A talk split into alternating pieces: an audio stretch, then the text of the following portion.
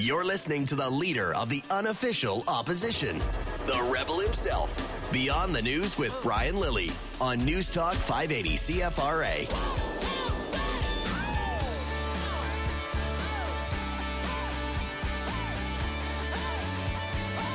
If you haven't figured it out by now, beyond politics, beyond my love, my obsession of politics, I have a great love of music. Maybe it comes out in the intros to the show. Maybe it comes out in the fact that before we had intros to the show, I was playing just music that moved me on a regular basis. Earlier today, I was sitting in for Rob Snow. Bill Carroll was out sick, so Rob was in on the morning show, and we got the news that George Martin, the producer of so much of the Beatles' work, if not all of it, I, I don't actually know, but so much of it, that he had died. I, I found out on the Twitter machine. I just happened to log in and I saw George Martin was trending in Canada. I thought, what? Obviously, I hadn't seen the headlines yet. And then I, I was able to see what was going on. George Martin had died in his sleep at 90.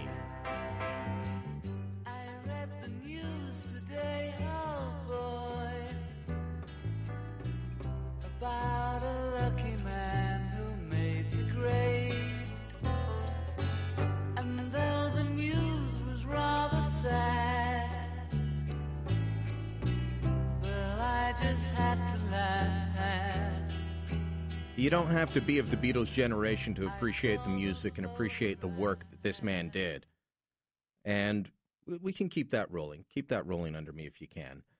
Uh, this was a man who took four rough and scrabble guys from Liverpool and gave them a sound. Reading the obituary that's running in the Los Angeles Times, Martin said that when he, you know, the band had been turned down by every record company in London, and he wasn't bowled over by the demo tapes. But he said, There was an unusual quality of sound, a certain roughness that I hadn't encountered before, something tangible that made me want to hear more, meet them, and see what they could do. We just played "Day in the Life," and that you know that that song, that the melody, it's it's haunting at times he helped the band move from their earlier work towards that. They worked with him, but he moved it. And find me an, a musical artist today in the pop scheme, in the rock scheme, that has not been touched in some ways by the Beatles. I was born in 1971, about a year after the Beatles broke up. They've influenced all of my musical taste, all of it. Now, it helps that my parents were big Beatles fans. My, uh, my parents came to Canada from Scotland in 1968. Beatles were well established worldwide by then. My stepfather came to Canada from Scotland in 1962. He came before the Beatles had been on Ed Sullivan. He showed up with records of this group that his classmates at school. He, you know, he arrived and he went into high school, and he's talking about this band that he had records of, and and people had never heard of them. I'm born in 71, a year after they break up, and my early years, I thought they were new music. By the time I figured out they weren't, I didn't care. I thought they were the best music. But this is a group that started from just simple, simple songs about loving a girl, living life, three chords and the truth, to something more complex. I mean, think about where they started with Hard Day's Night.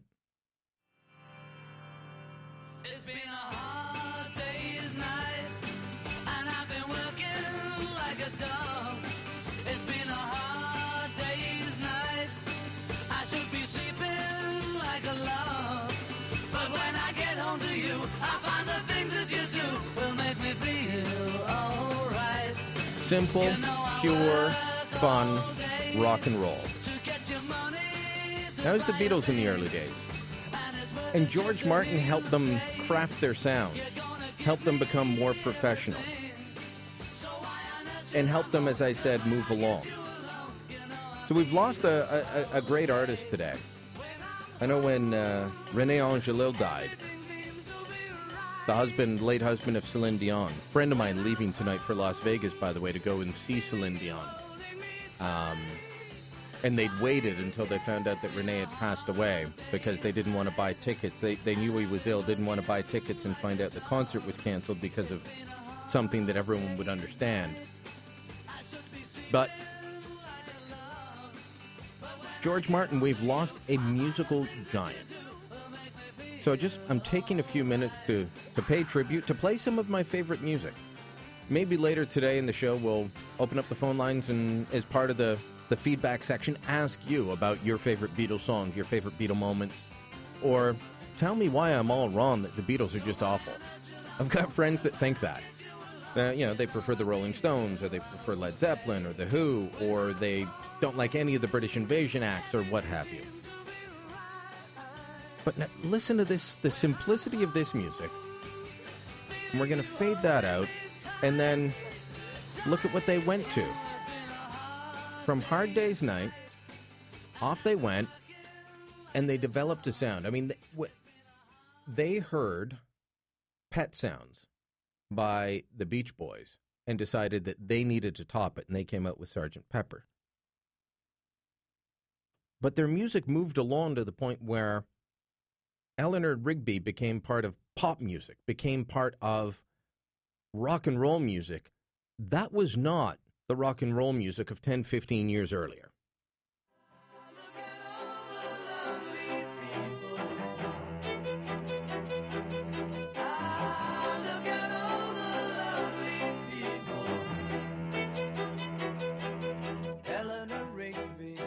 up the rice in the church where a wedding has been. Lives in a dream, waits at the window, wearing the face that she keeps in a jar by the door. Who is it for? All the lonely people. Where do they all come from? All the lonely people. Where do they all belong? Father Mackenzie, writing the words of a sermon that no one will hear. That paved the way for a whole different vision of what pop music was, of what rock and roll was. And George Martin, although he wasn't part of the group, he keeps being called the fifth Beatle. I don't like that term because to me that's Stuart Sutcliffe, the former bassist of the band. Before Paul McCartney, flipped the bass upside down, started playing it upside down because he's left handed. Stuart Sutcliffe was the Beatles' bassist, played with them all through Hamburg. So to me, that he is always the fifth Beatle. But George Martin was such a part of this group. Again, from the obituary in the LA Times, it's a story I've heard before, but let me just read to you from it. So, as John Lennon is looking to push the envelope and he's doing Being for the Benefit of Mr. Kite. And if you know that song, it's it's pretty psychedelic. I'm going to guess there were some um, influencers on his uh, mental state at the time. So he wanted a swirling circus feel on being for the benefit of Mr. Kite. And Martin, who was a traditionally trained producer of the old school, ended up getting a snip of tape of a Victorian steam organ and the music from that, and he cut it into foot long pieces, threw them on the air, and then reassemb- reassembled them randomly to give Lennon the the music, the feel he was looking for. That's what he did. Nobody was doing things like that. It, it, changed the way music was done completely at a time when technology, the technology we take for granted now, wouldn't allow it. George Martin was the one that put in the strains behind the song you heard there. Would you have heard strains quite like that? even everything like Johnny Cash and the, the Mexican horns that play behind him in Ring of Fire. Would that have happened without the influence of someone like George Martin bringing all of this different types of music into rock and roll, into pop music, into the normal consciousness of the world? Probably not. George Martin passed away in London in his sleep today at the age of 90. Rest in peace, Mr. Martin. Let's go out with a little bit of a day in the life. When we come back, we'll get into some news headlines. We'll get into politics, don't worry. I'm Brian Lilley. This is Beyond the News. But right now, A little bit of an extended tribute to the man that helped make the Beatles who they were.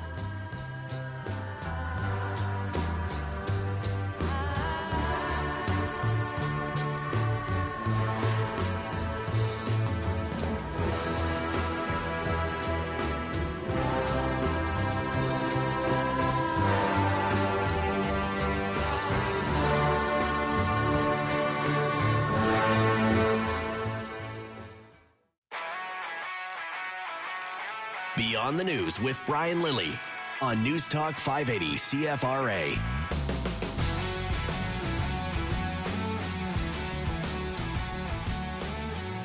I've got my Zippo lighter in front of me and my last Corona cigar that I picked up visiting my mother in Florida a little while ago.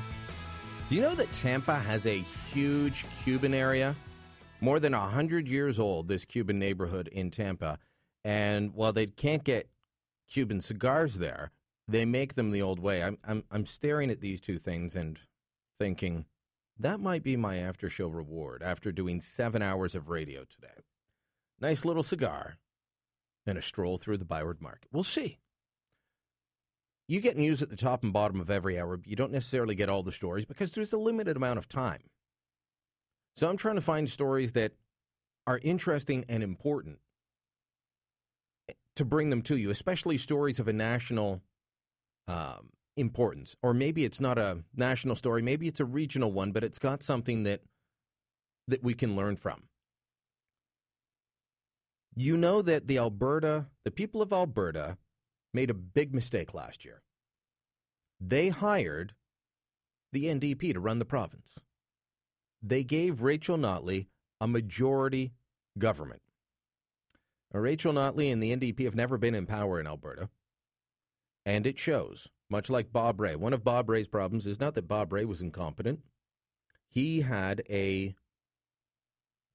government, he had a cabinet that didn't know what they were doing. It was filled with rookies. Well, the Notley government in Alberta is taking a province that is in a bad position due to the price of oil and making it worse.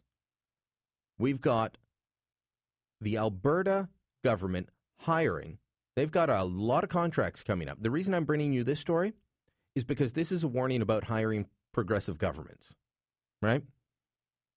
The only sector of the economy where unions reign supreme, the public sector. You hire a very progressive government, you hire a very left wing government, they're going to give the public sector unions whatever they want. So Alberta's opposition Wildrose Party is busy taking Premier Rachel Notley to task. Why? She hired as her top union negotiator a senior negotiator for the province's largest public sector union. That's right. She hired a former union negotiator to negotiate with the unions. Why not just open up the piggy bank and say, here?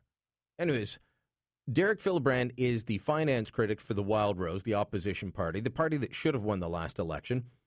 And he's out there blowing the whistle, calling it a bad deal given the long-standing ties between the NDP and unions. The government has hired uh, one of AUPE's chief negotiators to now negotiate for taxpayers back against AUPE. Uh, this is little better than hiring the fox to guard the henhouse. Guy's name is Kevin Davediuk. Davediuk. And he was with the Alberta Union of Provincial Employees until this week. Now he's going he's going to turn around from being the guy that tries to get all the money for them to be the guy that says, "Oh, sorry, we don't have it." No. They're going to get everything. Alberta will go bankrupt. I had friends that left Canada about 18 months ago or more to move to Alberta because they saw it as a, a, a land of opportunity. And now, now, beyond the price of oil, the provincial government is helping kill the province a warning about hiring progressive governments. Next story. Neighboring Saskatchewan just kicked off an election, and they have a choice. They don't have a Liberal Party or Conservative Party anymore in the province of Saskatchewan. You've got the Saskatchewan Party, which is a coalition of free enterprise minded people, or you've got the NDP hordes. And notice I had a D in there, the NDP hordes. Those of you that follow politics very closely will know what I'm talking about. Anyway, Brad Wall is the leader of the Saskatchewan Party. He's the premier of the province, the only conservative minded premier left. And he's out there trying to say that the Saskatchewan Party, the Saskatchewan Party government, was actually good. They cut the, the education property tax on farmland, they improved municipal revenue sharing, and they need to be re elected. It's not about appealing to the real base, it's about that uh, we've still got work to do. Uh, you know, we've made record investments in highways and in rural infrastructure, but they'd be the first to tell you, and it's true in urban Saskatchewan as well, that there is a there is a huge uh, demand and need for more infrastructure. All right, the people of Saskatchewan would be wise to look next door to Alberta and see what's happening, and the people of Ontario would be wise to look and see what's happening in Alberta, or you know, anytime you want, just look at Quebec. Progressive governments create messes. If you haven't figured that out from Ontario. Meanwhile, down in the United States, well, progressive governments, Hillary Clinton, she won big in Mississippi but lost to Bernie Sanders. There's a hitch to her getting the Democratic nomination and helping to continue ruining the United States.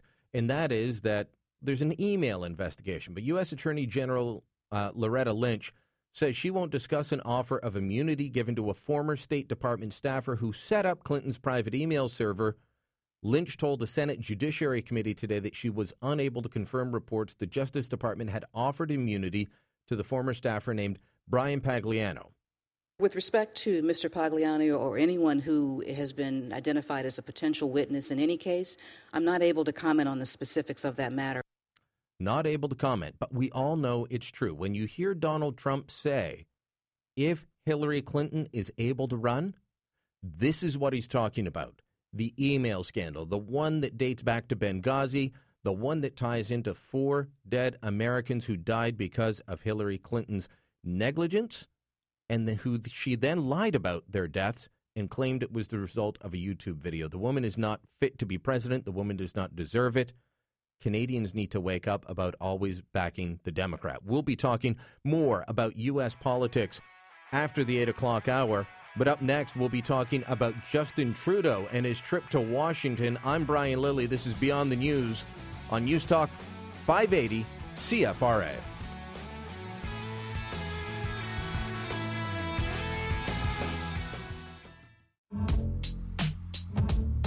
Beyond the News with Brian Lilley. Join the resistance on Facebook and Twitter at CFRA Ottawa.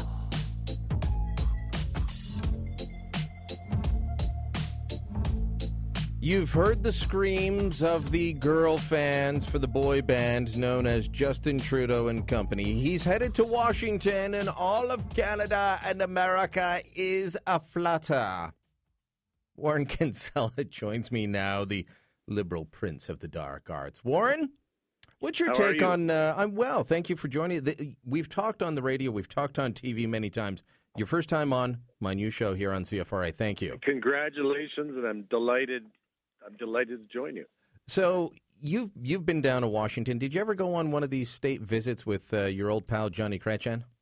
I did the state dinner thing in Ottawa, but I never had the good fortune or the good luck to do it in D.C. Um, so yeah, I, you know, I, it's like a fancy meal, and you shake some hands, and pretty much that's it. Maybe you get your picture taken. And you hope it's better than rubber person. chicken. Yeah, oh, it usually is. I mean, Okay. the one thing they so they you know, and they you get to haul out your tux if you've got one or you rent one, and but uh, you know, as to whether anything's accomplished at these things, I I don't think anything's ever been accomplished at a state dinner. Well, So they're mainly for fun. And so, uh, you know, I don't expect anything accomplished at the state dinner. It's the bilaterals, the meetings alongside that I'm assuming are happening. And, um, you know, we're going to hear from Tony Clement. I talked to him in the foyer of the House of Commons earlier today, and I'm going to bring everyone that conversation after we talk to you. Uh, Tony says, look, you know, it's great. Canada's getting a lot of attention, but these things, you know, we're talking about a lame duck president and a Congress that is against this president. Is he being cynical? Is he being partisan? Or is that, you know, pretty much a, a, way to look at it and saying we can't expect a whole lot from Obama in his last few months in office? Well, I, I kind of take what all of them say as kind of with a pinch of salt. I mean, if Tony's guy, if Mr. Harper was still there, he'd be saying it's an important example of the bilateral relationship and the close relationship between President Obama and Prime Minister Harper. So, you know, and so the Trudeau guys are going to say the same kind of stuff. The work which you put your finger on, you know, the bilateral stuff, to use that word, was really all probably done long before Trudeau arrived there today uh, in the form of exchanges and meetings and back and forth between the various uh, officials. And you know that is typically how things are done. The thing that I that I think is noteworthy about this this particular get together is I don't know what's on the agenda. Um, I can't. Uh, I, you know, I've looked it at some of the should be softwood lumber You'd for think. a start. You'd think. But I mean, the really, you know, you guys like you and me, and I suspect a lot of other people aren't paying so much attention to the state dinner tonight. We're paying attention to what's happening between Hillary Clinton and Bernie Sanders and Donald Trump versus the world, because those it's going to be one of those people that that uh, Justin Trudeau is going to have to deal with, not not Barack Obama. It- well, let's talk about that. The president will change in November. Uh, there's going to be an election. The president's inaugurated in January. I know that. But effectively, the presidency changes by the end of this year. It So does. having a great relationship with Obama, hey, wonderful. Stephen Harper had a very, uh, I'm told, very good, but a very transactional relationship. He wasn't buddies with Obama. He wasn't buddies with Bush. He wasn't like, um, you know, Chrétien used to go fishing and golfing with Bill Clinton. Uh, Brian Mulroney and uh, Ronald Reagan were were close chums. That doesn't happen all the time between Canadian and American leaders, but does it help us having that kind of relationship even in these last few months? Chrétien used to say to us, um, yeah, and it's true, all that stuff you just said. You know, he and Clinton did have a good relationship. They love baseball. They talk about that. They talk about politics. I think they were closer than people realized. And the reason why Chrétien wouldn't advertise that as much, let's say as much as Mulroney did about his relationship with Ronald Reagan, you know, singing Irish Eyes or Smiling together and all that stuff, is he said, you know, sometimes the Americans are going to screw you sometimes they're going to do something to you that's going to make people back home mad. And if you're seen as too close to them, you're going to be seen as being in their pocket. So, and that that's certainly what happened to Mr. Mulroney more than once. So Chrétien was always careful about that, and I think that's what Trudeau's guys have got to do tonight is not look like you know they're they're Well- kind of crazy glued to Barack Obama. You've got Gerry Butts out there on Twitter uh, wishing Bruce Heyman, the ambassador, a happy birthday, but calling him his buddy and saying, looking forward to celebrating your birthday with you on your native soil. That's, you know, I, I think back to, well, Twitter didn't exist when Chrétien was in power, but those types of comments would be seen as that getting too close under Chrétien, would have been seen as getting too close under uh, Harper. I mark my words, and you you and I can have a whole separate discussion about this down the road. Social media was a big part of the reason why Justin Trudeau won, and social media is going to be a big part of the reason why some of these guys get into trouble down the road because they are revealing just too much of their inner thoughts on Well- social media, and it's very dangerous. I, I think that's happening with a lot of the uh, so-called journalists that are down there. I, I compared them to screaming girls at a One Direction concert earlier. Uh, You're dating yourself there. well, One Direction, it's the best. It was the best audio I could find to play on the radio of um, uh, of screaming girls. So I don't know who the girls scream for anymore. It's not Justin Bieber anymore. No, I don't think. Although you know you are right because Lisa and I, my wife and I, were in L.A. a, a couple of years ago, and One Direction was in the same elevator as us, and I think Oh, they they thought we were hall monitors or something. They're kind of looking. but anyway, yeah, it's you, you can't be a gushing fanboy, and um, the fact is, what you said at the outset is true. Barack Obama is going to be essentially powerless in a matter of months, and uh, why? And some would argue that's already taken place. So he needs to be looking at fostering a relationship with Hillary Clinton or Bernie Sanders or Donald Trump or Ted Cruz, and all of those people are kind of otherwise occupied at the moment. So it's a nice trip. It's a lot of fun. Probably not bad for a couple things, but in terms of the large larger picture, it doesn't amount to a whole bunch. I, I yeah, I gotta say I love DC. I've been down there. I've been down there to cover uh, prime ministerial visits. I've been down there to cover other political events. Being at the White House is something else. Uh, but yeah, you you got to watch it. So I, I want to ask you about the presidential candidates in a minute, but quickly I want to ask you about Congress because a lot of Canada's issues with the United States tend to be around Congress. But you've got what six hundred members. It's tough to to try and lobby all of them. And the, the thing that a lot of Canadians don't uh, remember is some of the biggest problems we have are with Democratic congressmen and senators because they tend to come from states where protectionism um, matters a lot for votes. Well, uh, you know, I think of the the softwood lumber. The last time that was a big thorn in our side, it was the old Klansman and Democratic Senator Robert Byrd. Yeah, and so you got these guys, where, and you know, you get in a lot of liberals and New Democrats assume that there are natural allies, but that is not always the case. So again, it all it's just yet more evidence of the need to, you know, what, what did Khalil Gibran used to say? Let there be some spaces in your togetherness. Same thing here. You got to be careful not to get too close to the Americans because, uh, you know, you're in bed with the elephant, they roll over, and you get crunched. Oh man, I, you know, okay. I'm just watching on on CTV News Channel live. Trudeau showing up in Washington. He's doing what you do with your tie. Okay, and this is a pet peeve of mine, Warren. When you show up on TV or you're the prime minister, do your tie up all the way. Yeah, but He's you know I don't as, know how to do a proper knot. You, no, you, you, you do a schoolboy's cheater knot because you never learned properly. You should have joined Army cadets like I did. Uh, but but he's the prime minister and he's got that slightly askew schoolboy thing and the shirt undone. You're the prime minister.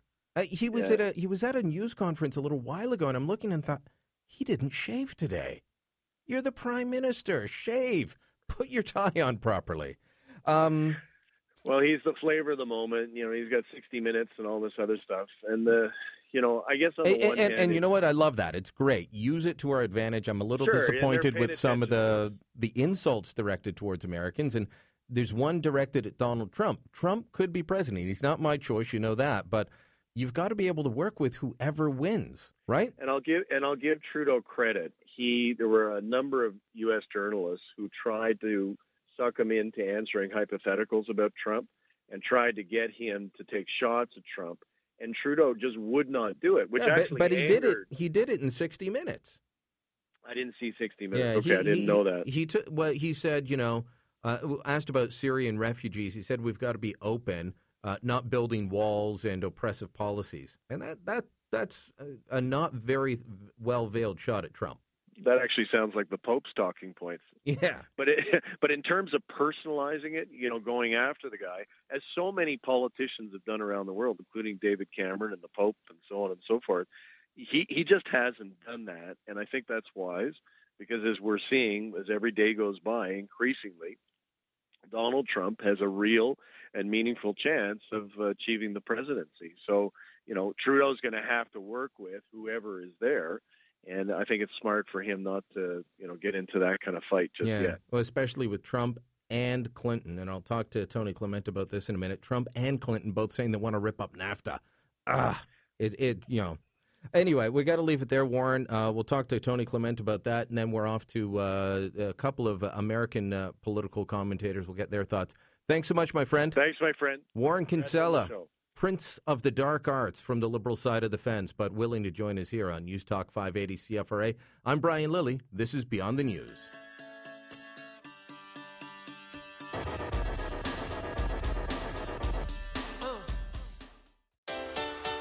You're listening to the leader of the unofficial opposition, the rebel himself. Beyond the News with Brian Lilley on News Talk 580 CFRA. Well, we heard the liberal side of Justin Trudeau's trip to Washington. What about the conservative side? Earlier today, I was able to speak with Tony Clement, conservative MP, former cabinet minister, now critic, in the foyer of the House of Commons. By the way, I've been tweeting out about this and sending out the um, the live link. If you're on the Twitter machine, tweet it out as well. That way, your friends see it; they come and join us. But I was able to talk to Tony Clement in the foyer of the House of Commons, get his viewpoint on it, and despite what you might think he's not down on the whole trip, but he is trying to hold a realistic point of view rather than just going with all the fanboy, fangirl screaming that we're hearing. Here's my chat with Clement. So there is a lot of fanfare, there's a lot of media attention, both Canadian and American, but does that actually translate into anything concrete for the Canadian government, for the Canadian people, for the Canadian economy? I think it'll be a lot of sound and fury signifying nothing. Uh, this is all going to be about uh, the sizzle. This is all about uh, the Prime Minister wanting to have uh, something that looks good on television, quite frankly. But the fact of the matter is, uh, it's going to be 100% content free. Uh, the fact of the matter is, you're dealing with a U.S. president that uh, is at the end of his administration, eight months to go. All of the attention of the U.S. media and really all the entire political class is on the nomination fights that are going on. Not much business is going to be done, and certainly by an executive who's going to be leaving office in eight months. So, uh, unless you've got Congress on your side, which President Obama does not, uh, all of these agreements, all what you're going to get is strategies. We have a strategy for borders, we have a strategy for the environment, but strategies are a dime a dozen in Washington. And the fact of the matter is, a whole lot of money and time and attention is being focused on something that will not produce anything meaningful for the Canadian people there's been a lot of play up about how, well, President Obama and Prime Minister Trudeau are soulmates. And we know that there are people that came up from the Obama campaign to advise the Trudeau campaign, to work on the Trudeau campaign. But as you say, uh, Obama doesn't have Congress on his side. That's controlled by the Republicans. Do you think that Justin Trudeau is going to be able to make headway with a Republican Congress in an election year? Uh, absolutely, and more important, absolutely not. And more importantly, President Obama will not make headway with uh, the House of Representatives or the U.S. Senate. The, the, the, the die is cast. They are both Republican controlled. Uh, they will, uh, I think, my prediction is remain Republican controlled after the election as well. Regardless of who wins the presidency. Of who, who wins the presidency. So you're, you're dealing with a lame duck situation. And for uh, Prime Minister Trudeau to put all of his eggs in the Obama basket, uh, I think it's penny wise and pound foolish. Uh, it will not advance the interests of Canada. It will not help us in the next U.S. administration. And clearly, there's going to be a change. Doesn't matter whether it's Democratic or Republican. It'll be a brand new administration. So uh, I think that uh, he is being very naive, or maybe he's being very calculated in putting forward a front of busy work activity. But the reality is, nothing of consequence will occur well, people will think, well, there, there's uh, at least a good working relationship between Canada and the United States. Again, you've been at the cabinet table, you've been on these official trips. What was the relationship like between Prime Minister Harper and, and President Obama? Look, I'll, I'll quote uh, the U.S. ambassador to Canada after Mr. Harper left office. So he didn't have to say something uh, just to impress the conservative government. Liberals were already in power. When I heard him say before an audience of 500 people, you know, everybody's talking, he would say, and I'm paraphrasing, everyone's talking about Canada is back. He said Canada never never left. We we have such an important relationship that it, it, it, we are always working together. We're always finding issues of uh, common concern where we work out solutions. That's the nature of the Canada-U.S. relationship. So while Prime Minister Trudeau may have a good personal relationship with the current occupant of the White House, who will be there for another eight months. That's it. Uh, really, uh, what we have to concern ourselves with is the institutional relationship, and secondly, the relationship with Congress. And uh, that's going to be the thing that always drives these things uh, as much uh, or more so in many cases than your relationship with the White House. There are serious issues right now uh, that go well beyond the need for a strategy, as you say. Yeah. Softwood lumber. We're out of, out of an agreement. We we could start seeing uh, you know, the sorts of measures that we've witnessed in the past. Uh, tr- attempts to block Canadian wood, uh, attempt to block Canadian wood and paper products from the American market. How do you deal with that in the current climate where you've got a, a hostile, um, hostile to the president uh, Congress which is where trade is controlled, and a lame duck president. What can the Canadian government do? Because whether it's a Liberal or Canadian government, we have to get this solved. You raise a good point, and uh, and we have always taken the position when, as conservatives, when we were in power, even out of power, and I've been to Washington a couple of times since the election already. You have to, I know it, it's glamorous to have champagne at the White House and to have ballroom dresses and the glitziness of the White House, but the real work gets done at the congressional level. Have good relationships with members of Congress. Have good relationships with the U.S. senators. They hold a lot of power. And by ignoring that, you put Canadian interests at risk. The two leading candidates for the White House right now, Donald Trump, Hillary Clinton. You know, we could look to Ted Cruz or Bernie Sanders, but right now they're out in front. Both of them have said they'll tear up NAFTA. Both of them have come out against free trade agreements between Canada and the United States. We've heard that sort of rhetoric before in election years, but now we're hearing it from both sides do you think that's a concern, or is it just political posturing that happens among all politicians and all campaigns? I'm not going to wade into the U.S. election cycle. We're, we're obviously keen observers as Canadians. Uh, we watch these things very closely. And my best advice to Prime Minister Trudeau is to don't, to resist that as well. Don't comment, don't hint, don't uh, express anything when it comes to the U.S. elections. It's not in our interest to be on one side or the other. We have to be able to work with whomever wins. Well, well, then what? What do you make of his comments to 60 Minutes that aired Sunday night, where he talked about, uh, you know, we we want to be open and not build walls and have oppressive policies. That that was a direct shot at Trump. And then there was the shot at the, the American people saying they don't know enough about the world. I think uh, the, both of those comments were extremely ill advised. Uh, and I don't think uh, Americans take kindly to uh, Canadians or others giving them advice on how to conduct their own public policy or how to conduct their own elections. So, my advice stay out of it, Justin. Stay out of it, Prime Minister Trudeau. It is not in our interest to pick a horse in this horse race Let's wait for the results. The American people will have their say, and we have to advance our interests with whomever is in the White House, and we have to advance our interests with whoever gets elected to Congress as well. All right, Tony Clement, thanks so much. Thank you. My conversation with Tony Clement earlier today in the foyer of the House of Commons. And speaking of whoever is in the White House or whomever is in the White House, could be news on that. Don't go away.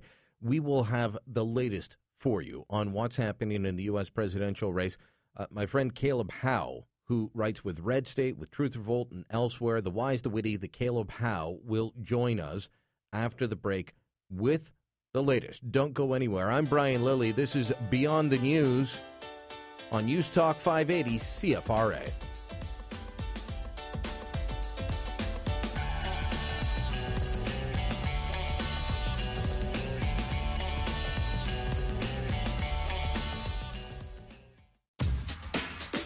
Beyond the News with Brian Lilley. Join the resistance on Facebook and Twitter at CFRA Ottawa.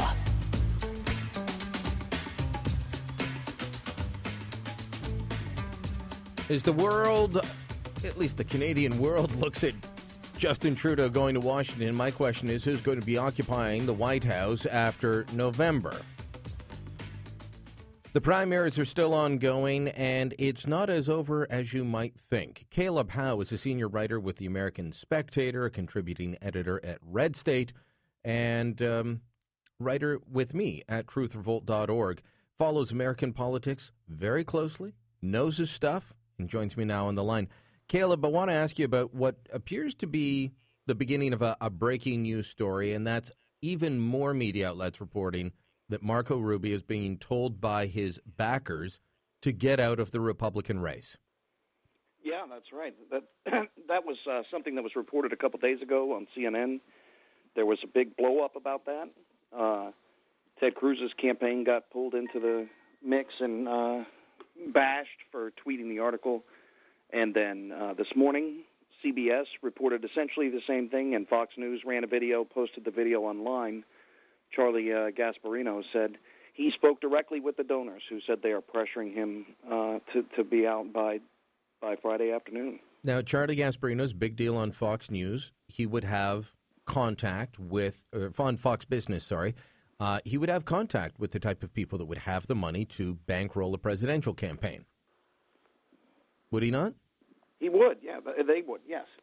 Um, the here, here's the thing that I think that people are missing, and especially as you know at Truth Revolt, the people who are reading uh, who are reading the commenting on the articles there maybe not um, maybe not the best and brightest that uh, the internet has to offer. But uh, what Charlie Gasparino is saying is that the uh, the pressure coming on outside is being met against by uh, by Rubio himself. That Rubio is the one who is the resistor. He's the one that's. So when they say, well, Rubio has no intention of coming out, that's because that's what he's personally saying. That doesn't mean that the talks aren't going on. It doesn't mean that this that Fox News or CNN have invented a fake story. These are talks that are going on. People And are saying these things. And one of the other people that has reported it for CBS is Major Garrett. This is a guy Major who, Major Garrett, that's right. I mean, this is a guy who's been covering politics for a couple of decades now. I've seen him at the White House when I've been down for the press briefings. This guy is immersed in this. It, it- you know, it's like when I talk to contacts here on Parliament Hill, he's got the good contacts, so he would know what's going on. So He has always been. He's always had his finger on the pulse. He was the White House reporter forever. Uh, he's he used to be a print reporter as well. I don't know if you know that with National Journal. Mhm. Um, and uh, if, if anybody has the contacts in D.C. and in New York uh, to find out what's going on, it's definitely Major Garrett, and utterly trustworthy. And, and so, as you say, these are talks. So, what's happening, and this is what you're writing about at Truth Revolt tonight, is that Rubio's being pressured. Doesn't mean he's going to get out, but he is being pressured to Right, get out. heavily. I, I would say, given that he got what five percent was it Mississippi or Michigan? He got five percent in last night, and and then the other he did less than ten. He got less than twenty percent in all four primaries. I don't right. see why he would stay in. Uh, uh, of the four last night, only two did he even break uh, double digits uh, percentage wise, and one of those was only by like 0.1 percent. The other one I think was 13 point something percent. In in none of them did he uh, get any delegates. Uh, even Kasich got delegates last night, 17. Yeah. So Marco was the only person who got no delegates at all, which is of course exactly what is making his donors and backers, who all went all in, by the way, after uh, after Bush got out, as this is our guy, this is our, um, you know, more mainstream. Uh, I hate to say establishment, but the guy that the establishment is getting behind. Um, that's that's the uh, basket they put their eggs in. Now, And when you show up with zero delegates, they're going to push for you to, to leave. that's right. So let me ask you this: Ted Cruz is not an establishment guy, and Marco Rubio a little while ago was not, but he ended up aligning with them. Right. If these guys that don't want Trump to come in end up leaving Rubio, pressuring him to drop out, they're saying, you know, you can stay in if you want, but your money's gone, and that's the lifeblood of any political campaign. Uh, if they turn around and they walk across the street to Cruz and say, "We want to back you," does that hurt Cruz? Does that help Cruz? I mean, if they got all of Rubio's support, he'd be beating Donald Trump uh, in many, not all of these races, but in many of them. But would that taint of the establishment hurt him? No, not at all. I don't think even a little bit. Um, first of all, Trump has already uh, he's already made the overture to his uh, to his followers. We need the establishment. I've seen a number of Trump. I call them Trump fan sites, but they're you know they're opinion blogs on the internet that that favor Trump for the presidency. That have all written articles. They've all posted articles today about how we need unity in the party. We need to we need to embrace the people from the establishment because we need their votes and their the people who listen to them. We need their votes in November. So they're already embracing the idea. So first of all, the groundwork has been laid, and second of all, it's just uh, he's going to be called establishment by that type of voter, no matter what happens. Everyone who isn't Trump is establishment. Yeah, So whi- better which is funny considering his viewpoints. On That's things. right. Yeah, he he could not be more establishment, right? Yeah. Um, but yeah, so the money obviously outweighs any minor effect that that being seen as associating with the establishment might have. We got about a minute left, Caleb. I want to Sure. speaking with Caleb Howe, who is with the American Spectator, Truth Revolt, and Red State. Writes at a lot of places. Wise man to follow online if you want to know what's happening with American politics. Uh, want to ask you about the the, um, the issue of delegate count. By your calculation, is this race over or still wide open? I, I would say my look at the delegate count says there, it's not all all over and all in for Trump yet. Your thoughts? Agreed. Yeah, it's not all over. It's not. Yesterday was not good news for the anti-Trump people, but in the end, you know, because of momentum. But in the end, the shift was only 13 delegates. It was only 13 a positive shift in favor of Trump. So it really does come down to what we've been saying for weeks, which is what happens in Florida, what happens in Ohio. That's really what it comes down to. And you might think that's why Jeb Bush called that meeting today, which he had the private meeting with Kasich, uh, Rubio, and Ted Cruz this afternoon. Was he with them or with their uh, supporters and backers? It's it's still murky, but but my feeling, my sense is that they were all there in person. Wow, Caleb Powell joining me from North Carolina. He is a writer with the American Spectator, Red State, and Truthful. Thanks for uh, your time, Caleb. Thank you. You can follow him online at Caleb Howe. You can find the link to his Twitter page on mine. I'm Brian Lilley. This is Beyond the News on News Talk 580, CFRA.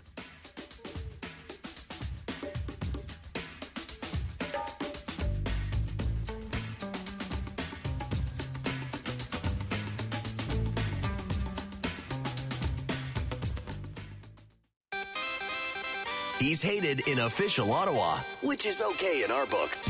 Beyond the News with Brian Lilley on News Talk 580 CFRA. I told you that one of the things I want to do on this show is try and bring you the best interviews of the day from other programs and give you a shot at hearing them because you can't listen all day. Well, guess what? Today's best interview is me talking to someone. I'm being modest. I'm being modest, or maybe I'm not. I, was filling in for Rob Snow earlier today, so I got to sit in for four hours earlier. Now I'm in again.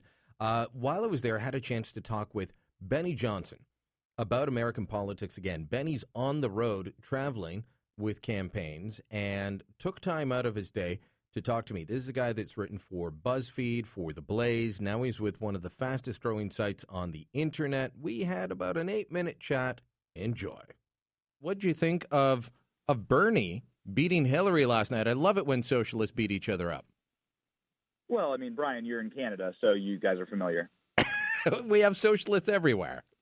yeah, it's a fairly new thing in America to run as a socialist and to win huge, major Rust Belt, middle of the country states as a you know as an explained, avowed socialist. That is a very new thing. There your headline right now on uh, injo.com is Americans delivered an earthquake result on Super Tuesday 2. One Republican was a clear loser. Who are you talking about there? Well, Marco Rubio failed to uh, win any states, and he also failed to win delegates. There's a threshold in which you don't even receive delegates, um, and that happened to Marco in a handful of states. So uh, he has a pretty tough path forward. I'm wondering, and um, you know, Drudge Report had a headline up last night. Um, it was a takeoff. They called it his shrinking campaign, and then we've all seen the uh, the tiny chair that Marco Rubio was in at one point. But they, they they look like they shrunk Marco down to to make him look like a midget, mocking him. But he does have a, a shrinking campaign. He's got a shrinking path. I don't think he has any path to victory. Do you think he will actually get out before the Florida primary next week? I don't think so. Based on the sources and people that I've talked to on his campaign, he is in it to to win Florida very much like John Kasich has said he wants to win Ohio, his home state. Um, there is, uh, you know, there's a lot of election math. Who will go where? What will happen? But based on every source that I have in the Marco campaign, he's not going to be he's not going to be dropping out uh, to you know before Florida, and he's certainly not going to be dropping out um, you know, before the election actually happens in Florida. They say that they're pushing it all the way to the convention. We'll see. The the the the, the conversations this morning, of course, are about him joining up with Cruz if he does make a move, uh, and together uniting that that ticket and uh, going after Trump. I was kind of hoping for Cruz Fiorina 2016. Uh, Fiorina came out and, and endorsed him. She was a flash in the pan for a little while before bowing out because she her flash was too early. Uh, does that make a difference, Fiorina endorsing Cruz? Well, uh, Fiorina had a uh, had an incredible uh, dagger to the heart moment against Donald Trump in an early debate, where Donald Trump had talked about her face. And imagine if you could, uh, can you imagine that face being president? And Fiorina came back at him and just completely clobbered him over it. Um, and he had walked it back. And she said that women all around this country heard what you said and they know what you mean. And so she can go in a very rarefied camp of being one of the few people who've come back at Donald Trump and won. Uh, now, of course, that didn't play out in the polls, and she dropped out after New Hampshire. Mhm. Um, however, she ha- is she is you know very intelligent, uh, very well respected in the Republican Party, and her endorsing Cruz today is really going to buoy his his prospects among uh, what you could call uh, establishment And, Republicans. and Cruz is Uh, not on the establishment side.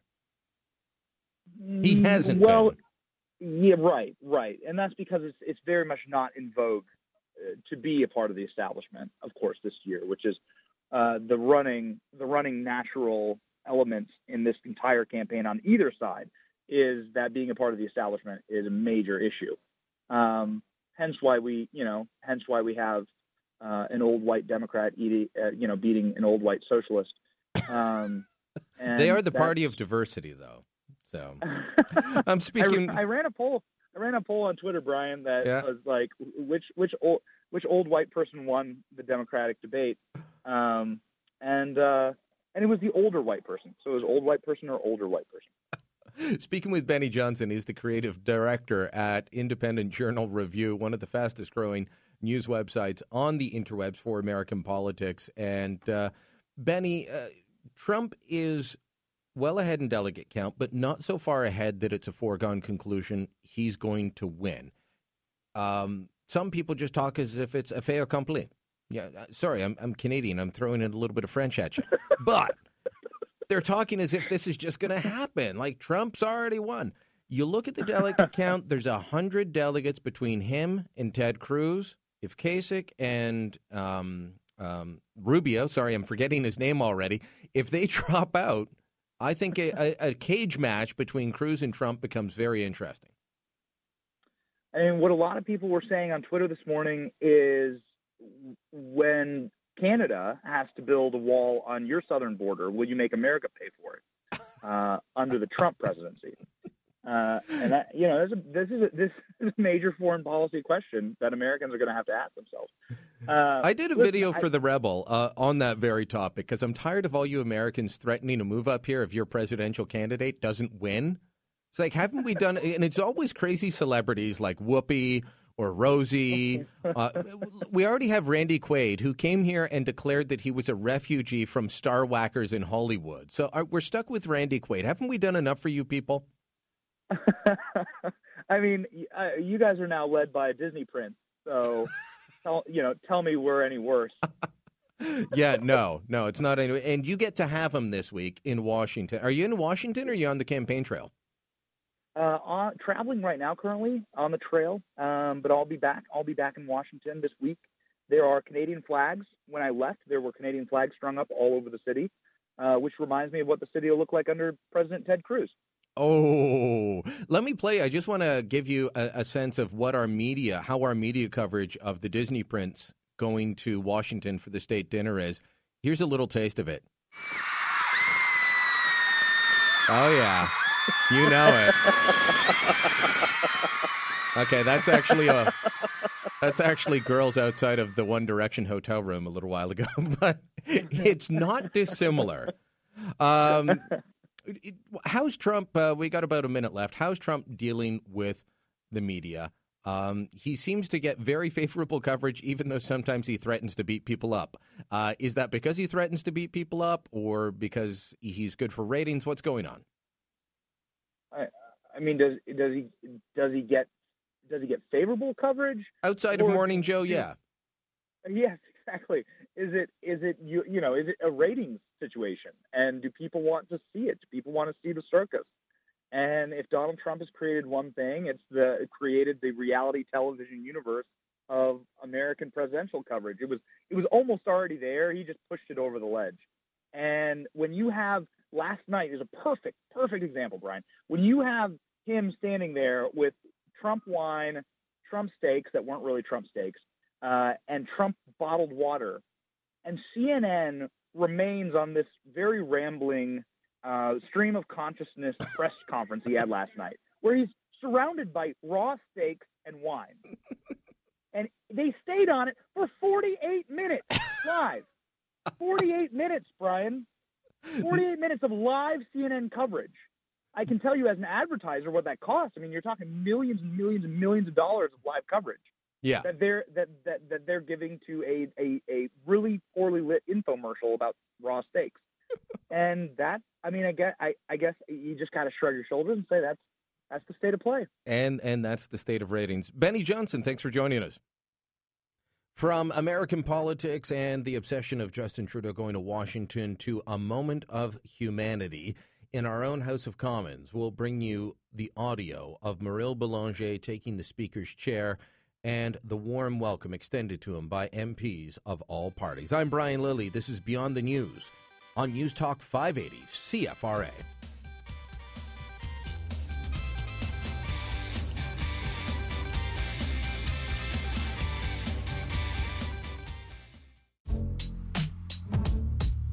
Beyond the News with Brian Lilley. Join the resistance on Facebook and Twitter at CFRA Ottawa.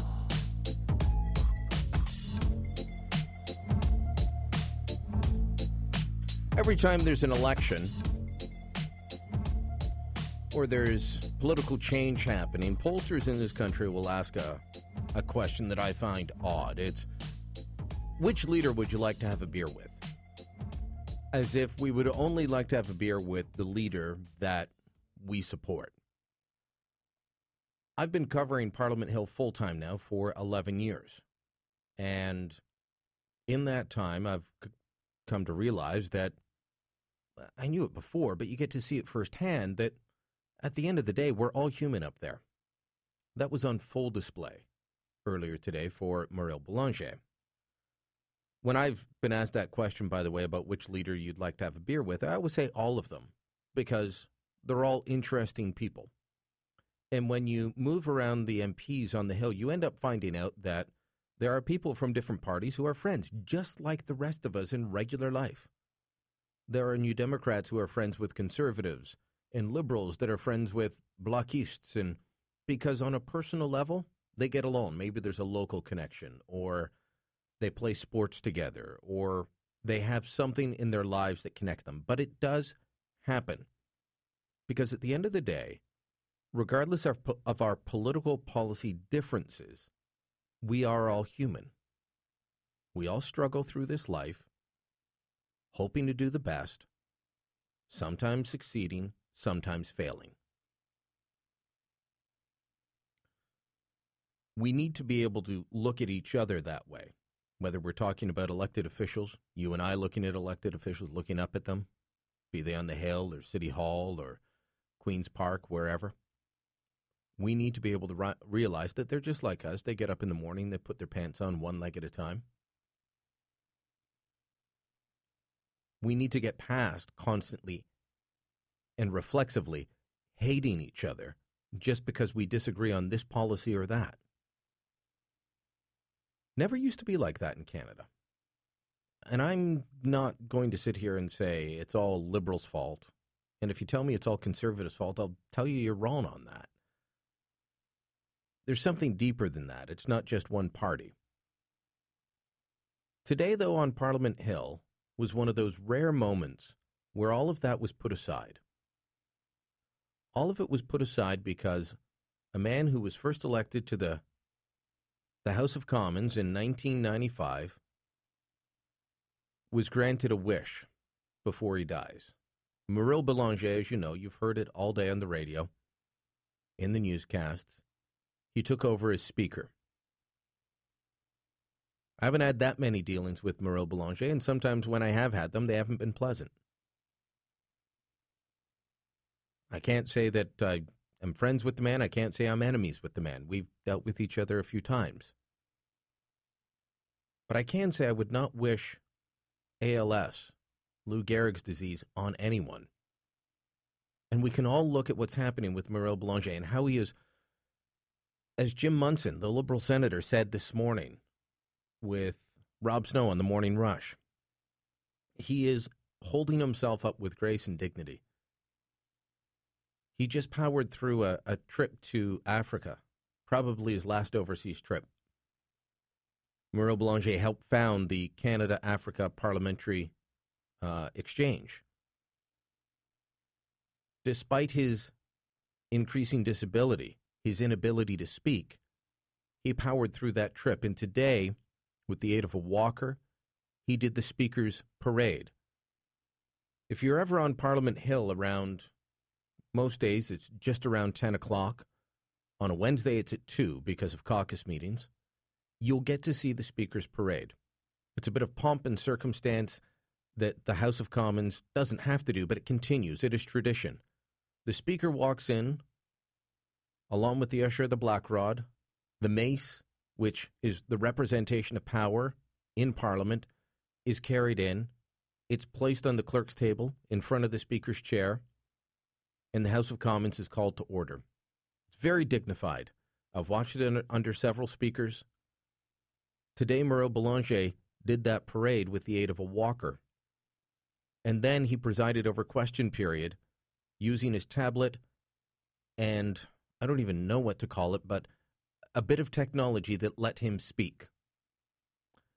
MP after MP during their members' statements, that's the time before questions are asked, members of parliament are allowed to stand up and, and make a statement. Quite often it's about something back home. Other times it's, uh, you know, they, they want to recognize the Legion or they want to recognize a special person back home in the riding. Other times they use it to attack their opponents. But so many uh, MPs from all parties stood up today to pay tribute to Mauril Belanger and the courage that he's shown in soldiering on.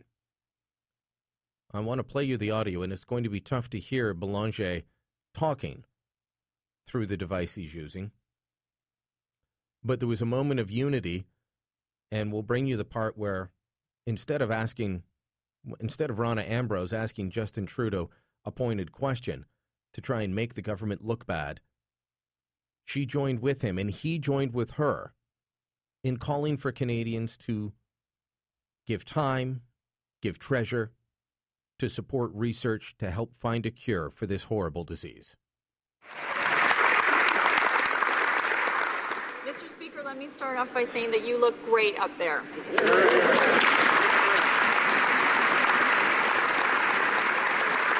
I have to remark that you've achieved in a very short period of time what many speakers dream of, which is a well behaved chamber.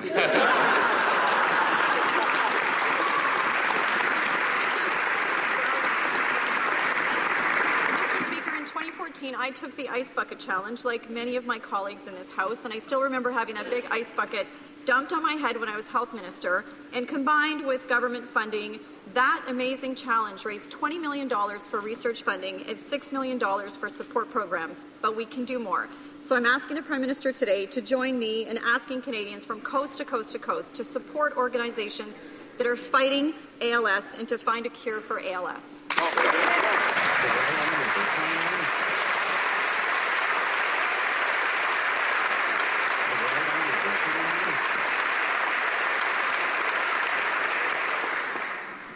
Speaker. It's a tremendous pleasure to uh, see you there today. Uh, I thank my uh, honourable colleague for her question and for her leadership, uh, uh, both as an individual and as a former health minister on this. Uh, and I salute you as honourable member for Ottawa Vanier and Speaker for the dignity and grace that you bring to the House every day as you battle this terrible disease. Like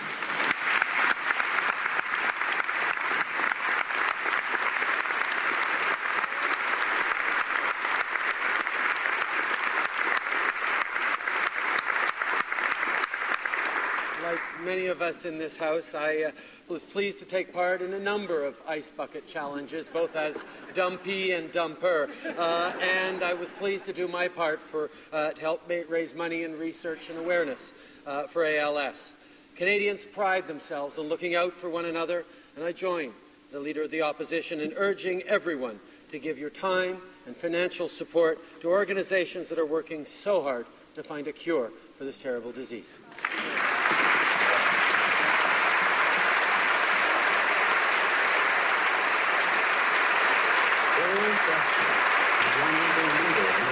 Position.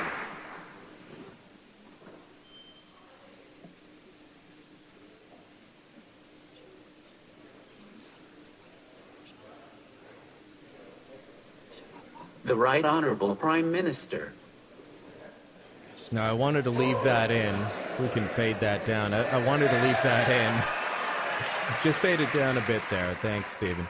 Um, he was trying to call on Tom Mulcair. We we, we won't play uh, Mulcair, but Mulcair, the NDP leader, also stood up to pay tribute to uh, to Belanger. Uh, but Belanger did have a, a bit of a, a, struggle, I guess, hitting the right button to call on Mulcair, and people were cheering because he called Mulcair the prime minister. So he, uh, I believe, he laughed at that as well at one point as um, as the tributes were coming in. More than one point as the tributes were coming in. Uh, you could see Mauril Belanger wiping his eyes, wiping the tears away. I'm going to ask you to take up what Prime Minister Justin Trudeau said, what Conservative leader Rona Ambrose said, and consider making that donation. ALS.ca is the website. ALS.ca. I'm Brian Lilley. This is Beyond the News. We'll continue with more, maybe something a bit more upbeat after this. This is News Talk 580 CFRA.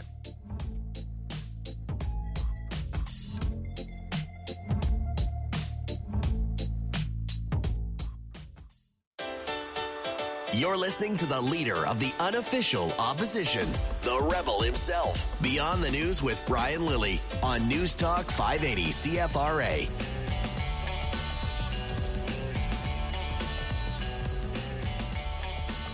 Little Happy Mondays there in the intro music. A little step on from Happy Mondays. I love it. But as I started out the show by pointing out, I've been playing Beatles music all day for one specific reason, and that is the death of George Martin, the man behind so many Beatles hits, the man behind the sound that took them from four lads from Liverpool that strum guitars to people that well, changed the way music sounded.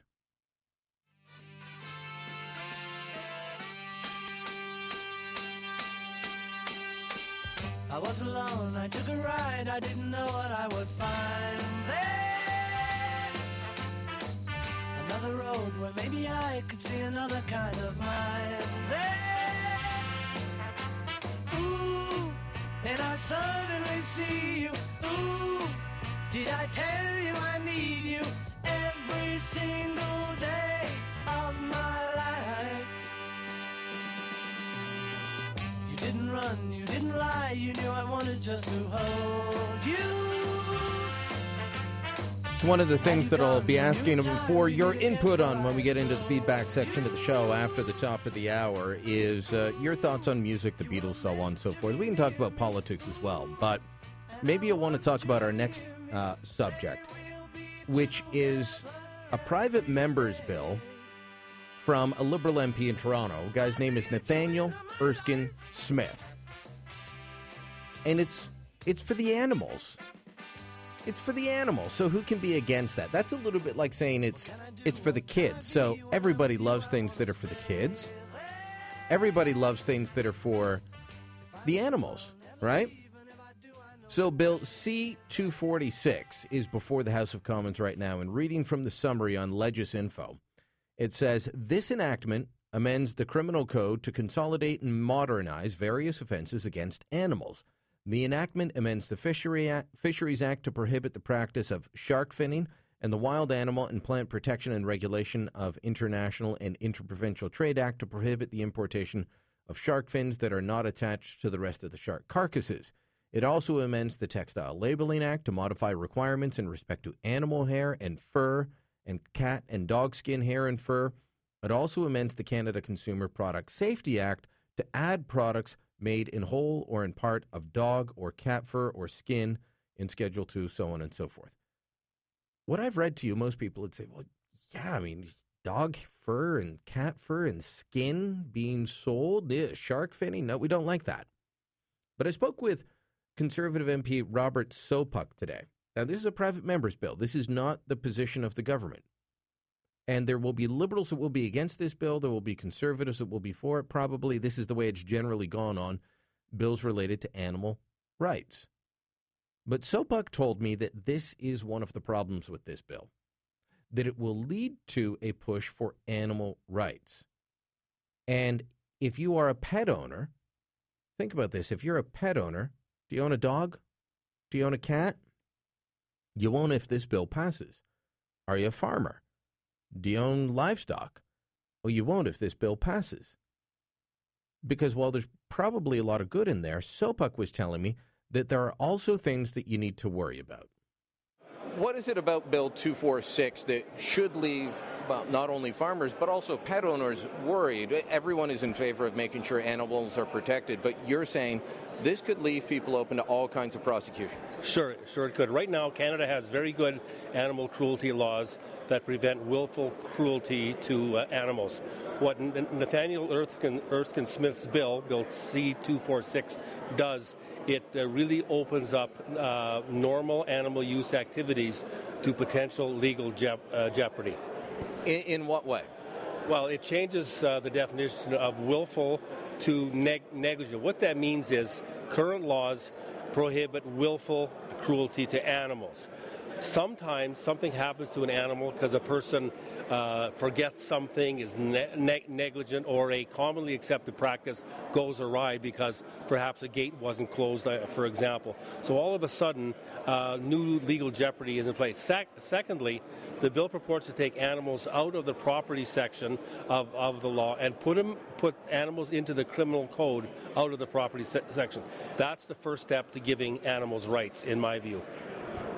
So if, if they're into the criminal code, yeah, that, that does open the door to saying animals have rights the same as humans. That has been a long-standing call from some activists. Um, d- does that leave you concerned not only as a, a pet owner or a farmer, but uh, what about hunters, uh, fishermen? For, for, for, for sure. I mean, in my view, a person is known by the company that they keep.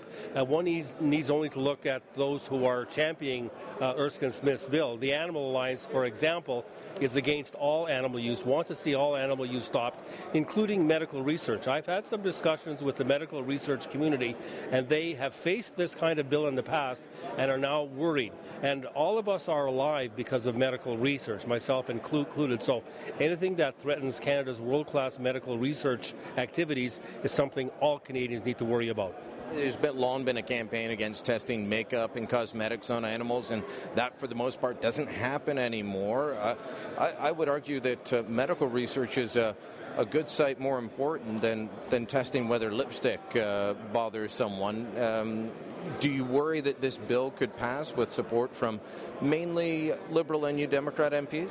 You know, uh, there are a number of Liberal MPs who I'm friend, friends with. They represent hunting and trapping and angling, uh, farming com- uh, communities, and uh, they have expressed uh, grave concern about this particular bill as well. Getting back to the medical research, I, I, met with the Heart and Stroke Foundation about something else, but I did bring this bill up, and I asked the researcher who was there uh, what percent of heart and stroke research is done on a- animals, and right now it's about 60%. And heart disease is one of the leading killers of uh, of citizens in this country, and that kind of research is absolutely vital to prolong all of our lives. And on a personal note, uh, Brian, I had a stent put in my heart in 2002. Very successful operation, very common operation these these days. It's quite frankly no big deal anymore, but that surgical procedure was developed on animals. So again, this kind of bill, Erskine Smith's bill, it's not a game, it's not funny. It has some very serious downsides to it. All right, Bob Sopuck, thanks so much. My pleasure. All right, uh, my conversation in the foyer of the House of Commons earlier today with Robert Sopuck, Conservative MP, and the point man on this file. He mentioned a group called the Animal Alliance of Canada.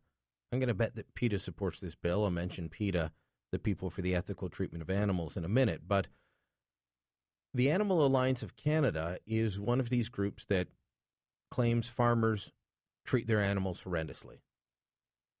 They try and paint, from what I read on their website, they paint farmers with a big, broad brush. If you are a pet owner, if you are a farmer, if you are a lover of animals, you shouldn't automatically think that this is a good bill. You should be concerned about this bill. Because while we love animals, animals do not have the same rights as humans. We cannot imbue animals with the same level of consciousness that humans have. Animals are not the same as we are. And to say otherwise would be foolish. But that's the path that the activist wants you to go down. I remember going to a PETA event and trying to ask the the people that wanted all the cows set free. That was their call. They wanted all the cows set free. They want all of us to be vegetarian, but they said, well, all the cows should be set free because they shouldn't be kept in farms. And I pointed out that cows were raised and bred to be farm animals, to be livestock. I said, what would happen to them if we just let them go? And it was the middle of winter here in eastern Ontario. And they said, well, they could just go and be wild. I said, where would they get food? Don't you realize that they would die in the snow? They had no clue. They'd never thought about it. I'm not saying that everyone that will back this bill is like that. I'm not saying that they're fools. I'm just saying be careful. Just because someone says it's for the animals or it's for the kids, don't necessarily believe them. Do your own homework. Bill C 246. If you are a farmer, a hunter, a fisherman, a pet owner, this bill should be on your radar and it's something that you should be concerned about. I'm Brian Lilley. This is Beyond the News with Brian Lilley on News Talk 580 CFRA.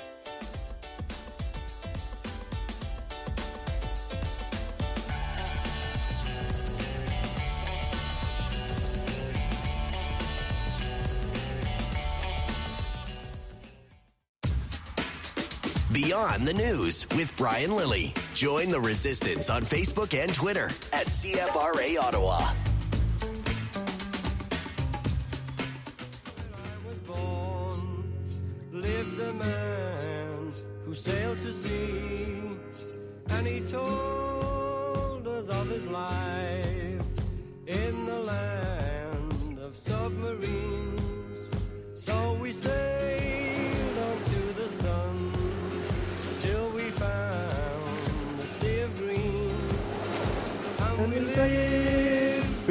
the waves. Everybody sing along. Submarine. We all live. My dad had weird lyrics for this that I actually couldn't say on air. Could not say them on air without getting in trouble at all. Welcome back to the show, Brian Lilley. Playing more Beatles music because George Martin died today at age 90. This man was not someone you would have expected. You read his biography, you would not have expected this guy to be the producer of the seminal. If we can lower it just a little bit, Stephen. This guy was the producer of the seminal pop band of the 1960s. Call in and argue with me if you believe otherwise. But he was born in, in the 1920s. He's years older than the Beatles. Years older than them.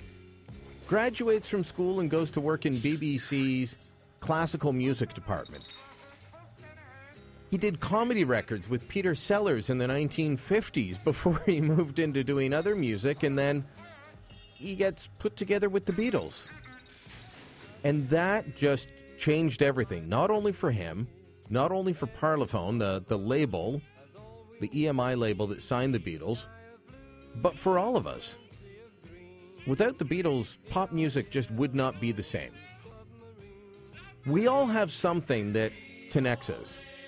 And music's one of those things that can bring people together, people that you disagree with. I was speaking during my my tribute to Mauril Belanger ahead of playing the, the comments from Rona Ambrose and Justin Trudeau in the House of Commons. I was saying that we have to be able to look past each other as just political opponents. And music's one of those things that can bridge that gap.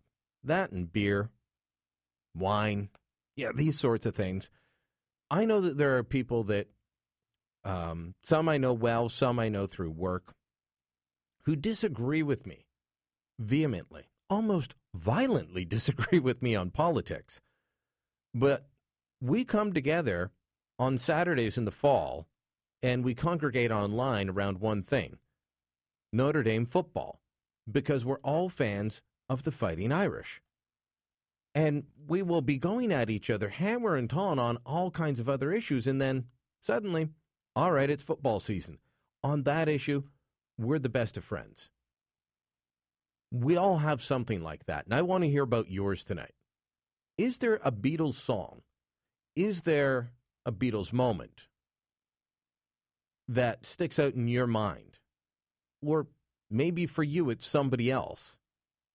You know, I think of um, the Beatles are one of those uh, group bands that uh, transcend ages, demographics, genres of music for people. There are others as well. I, I, other artists. I, I think of um, Johnny Cash. Who doesn't like Johnny Cash?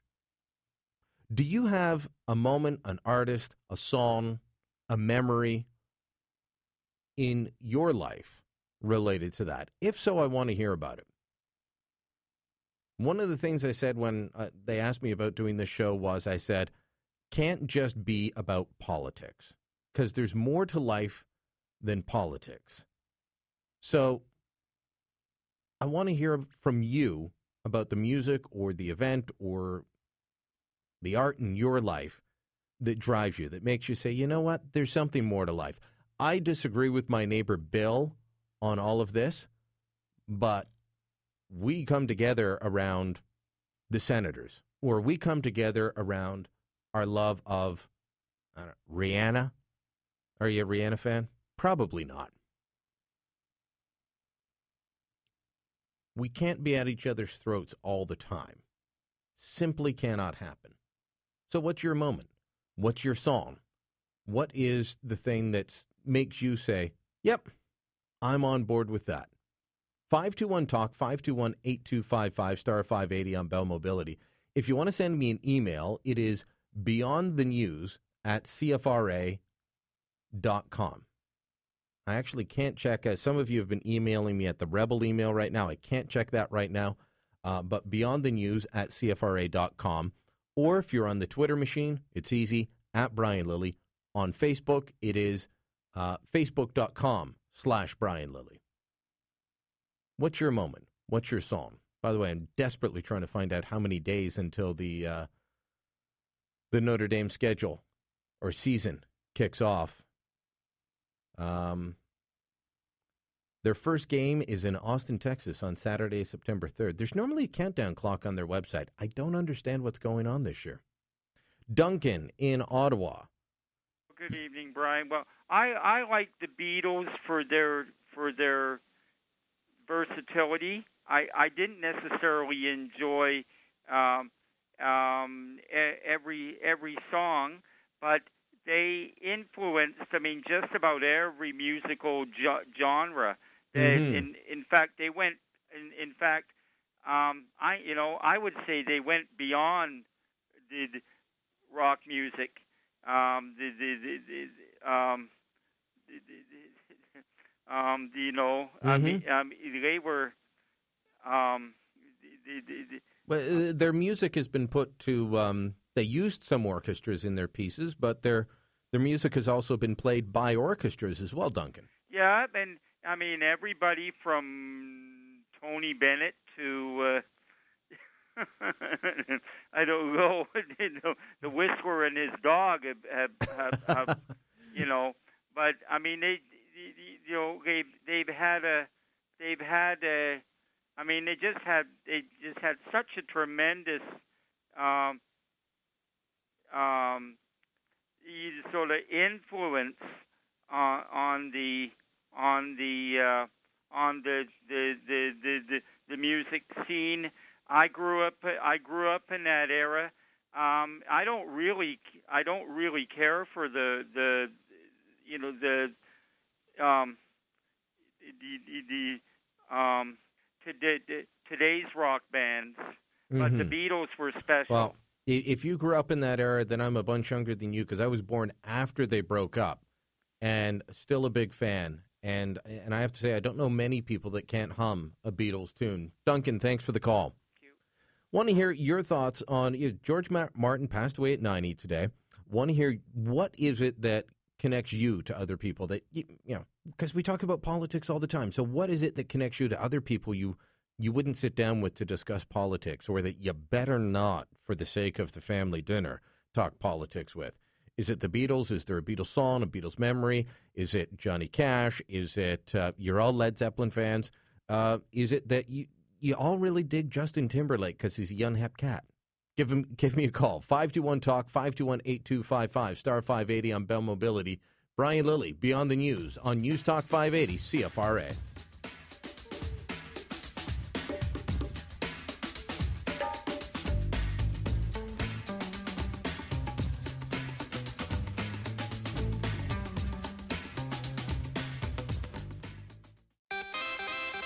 He's hated in official Ottawa, which is okay in our books. Beyond the News with Brian Lilley on News Talk 580 CFRA. I'm asking you about the Beatles. George Martin passed away at the age of 90 today. He was the man that helped give the Beatles so much of their sound. And I got to say, music is just one of those things for me. Music is one of those things that, for many of us, that brings back memories. It speaks to attachments. It is something that takes us beyond what we're normally comfortable with at times, or it brings us comfort. So I'm asking you if you've got.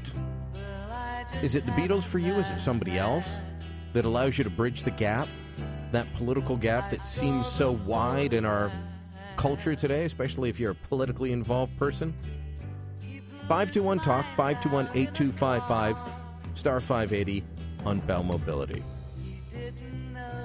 I am not of the Beatles era. Still a huge fan. If you listen to the music we intro the show with, I'm definitely not of the Beatles era. Peter in Barrhaven, you're on the program.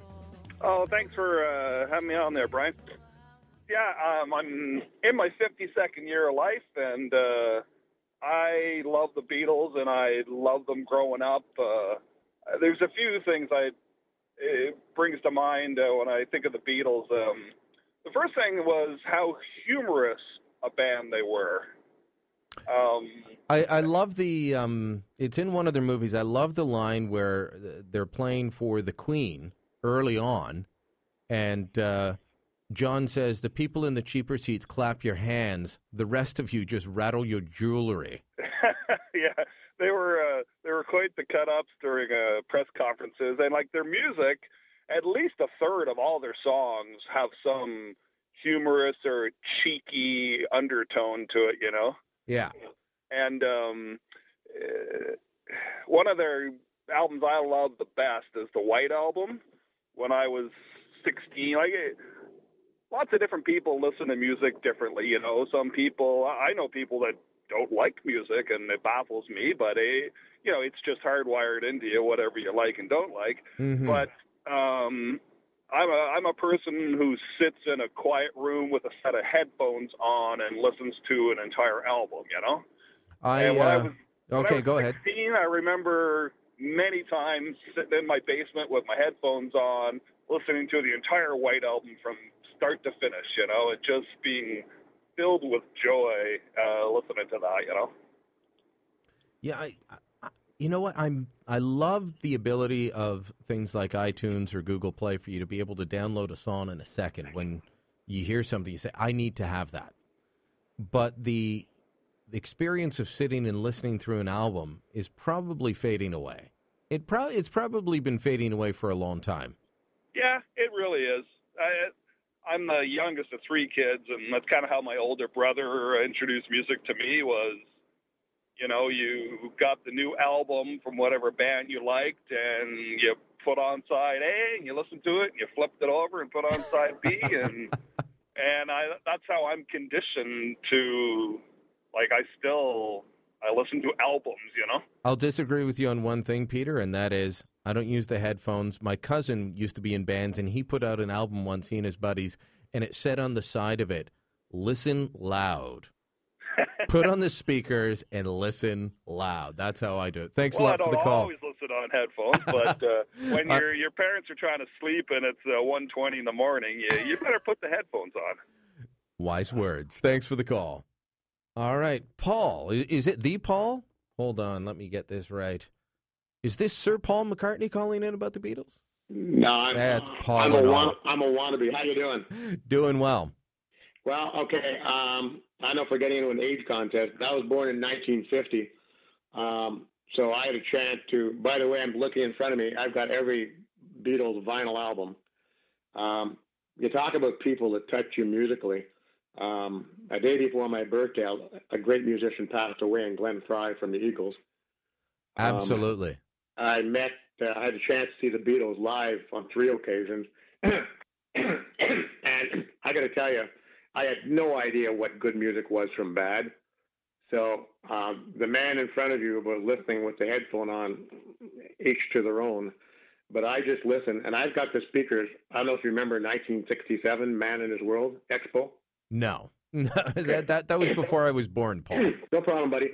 Uh, in there, there was a place called Labyrinth. They had column speakers, Mm-hmm. and you could basically, if you turn it on in Montreal at high pitch, you could blow the windows out of the Vatican Oh wow.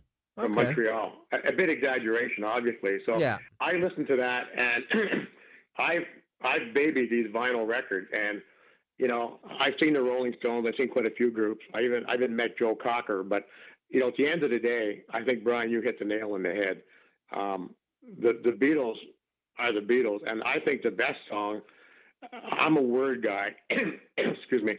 I think one of the best songs ever written, and I think he was a bit of a clairvoyant, was John Lennon's "Imagine." Not not my favorite by him nor the Beatles. Excuse me, but I think kind of, in my opinion, and not just my opinion, is that looking forward, I think he was a little bit, he was a little bit of a prophetic, a little bit of prophecy. Imagine all the world. He's trying to make a oh, Yeah, statement. Oh, way yeah. I, I know what he was getting going for, and and there's a lot to recommend the song. It's just uh, I'd have to sit down and think about my favorite Lennon song right now. Right now, "Day in the Life" is is just up there. constantly playing in my head, and And has the- been for a while. Thanks for the call, Paul. And the other good song was rock and roll. Rock and roll, rock and roll music. Have a good one. You too. Barb in Canada is calling in. Barb, it says you're calling in about animal rights, but um, I'm going to make you answer a question about the Beatles before you talk. Well, actually, I don't think you want to talk to me about music because I'm a Partridge Family girl. Oh, oh, can I sing a Partridge Family song right now? Oh, I like yeah. all music. Let's move on to animal rights. Okay, you got a minute. Go. Uh, just a quick question: If if animals are now going to fall under the criminal code, Mm-hmm. um, does that mean if a dog mauls and kills another dog, it'll be charged with murder? Or, or what if it, it assaults you? Will it Well, be? they- will they it already- face charges? They already have the death penalty for that.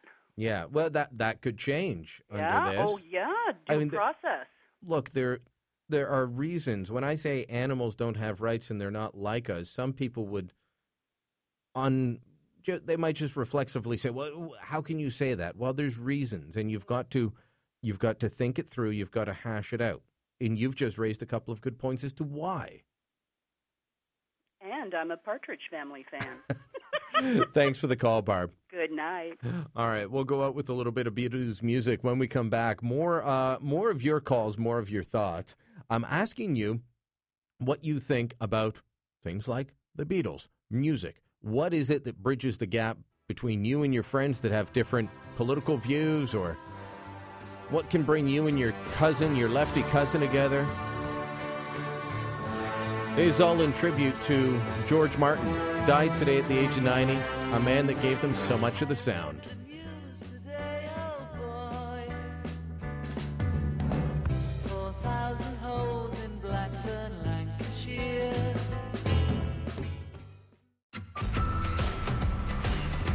Beyond the News with Brian Lilley on News Talk 580 CFRA.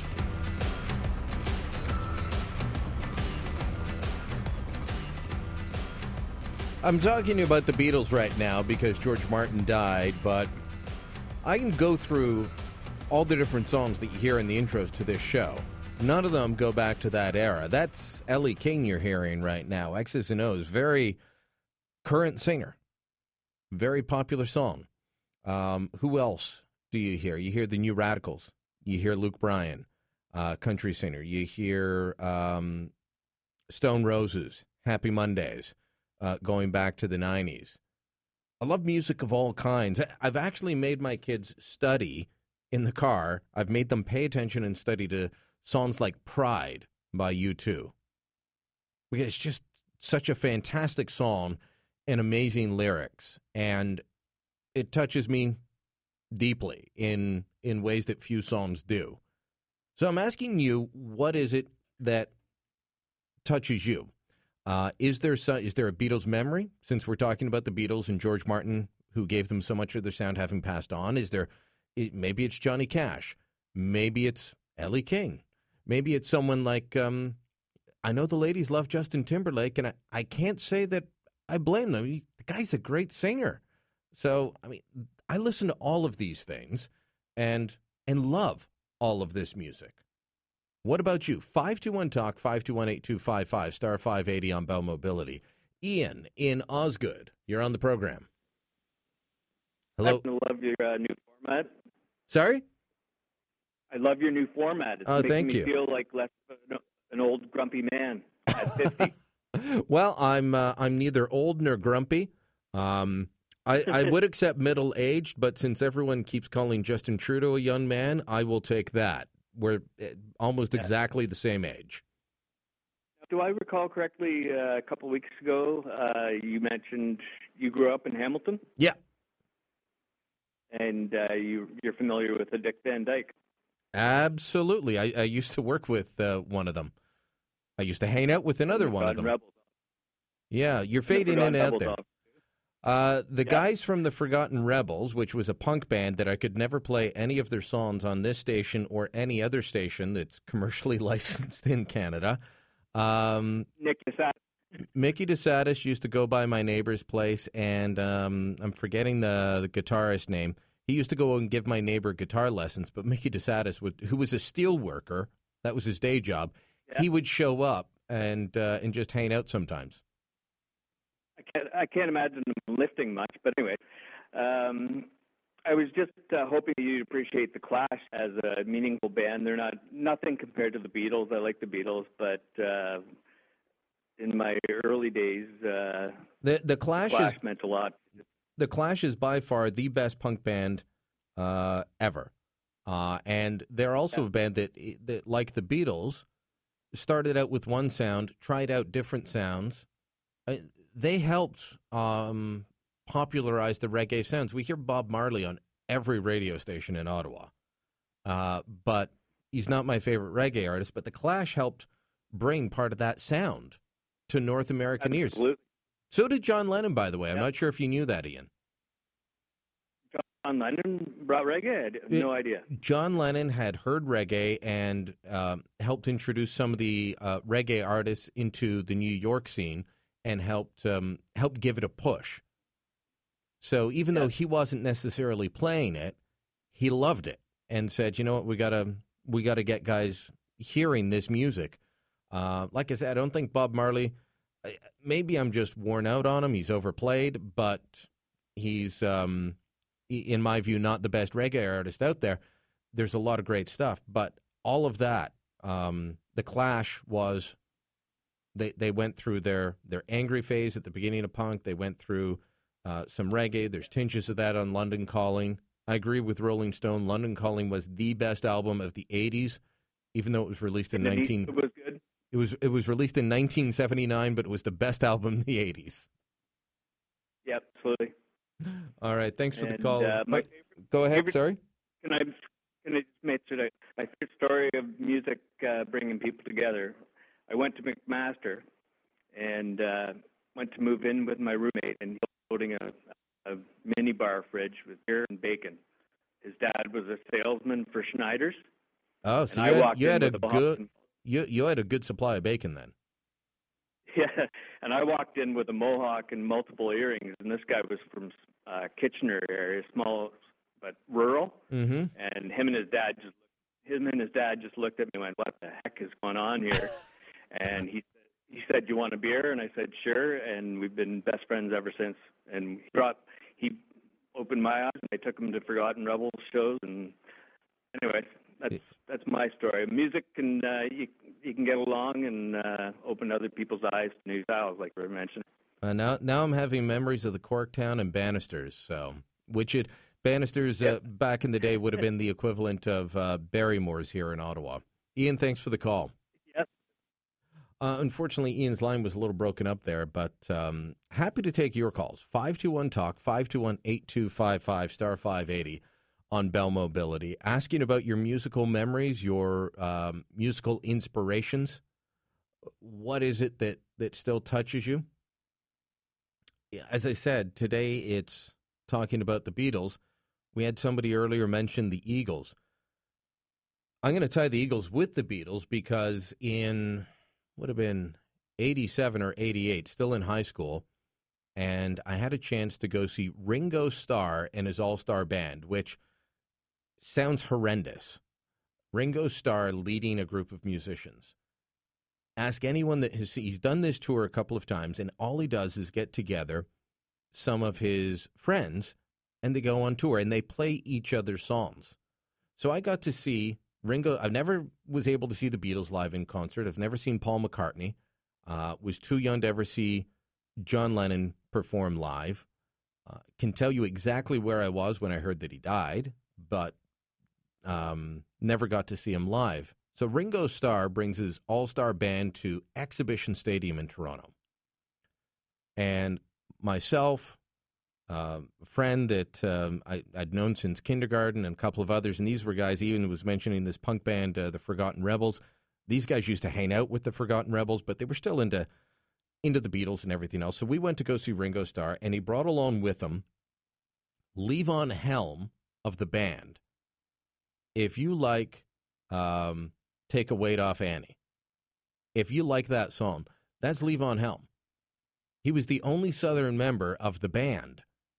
The rest were all from the Hamilton area, from Brantford, from Ohsweken, the, the Mohawk Reserve out there, from that area. They had been the backing band for Ronnie Hawkins.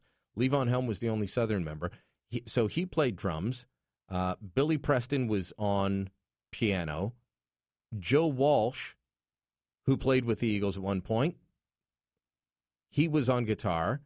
I'm trying to remember who else was there but just the most amazing lineup. And they just rotated through these professional musicians, these guys that had made their living for decades, just before the strangest collection of fans you've ever seen because it, wasn't people coming out to hear one band. It wasn't people coming out to hear this particular artist. It was, hey, that sounds kind of neat. We're all sitting in Exhibition Stadium. At one point, Ringo Starr actually admonished the audience for sitting in the seats. He said, I've never in my life seen an audience at a, a rock concert uh, sit in the seats they paid for. Get up, he said. So we did. And uh, just fantastic for the entire night. He's done this several times. He did it recently. He may do it again, even though he's uh, well into his 70s now. But if you get a chance, do check it out. Ringo Starr and his All Star Band. I'm Brian Lilley. This is Beyond the News. We'll continue to take your calls if you've got thoughts. If not, I'm just going to keep rambling to the top of the hour. 521 Talk, 521 8255, star 580 on Bell Mobility.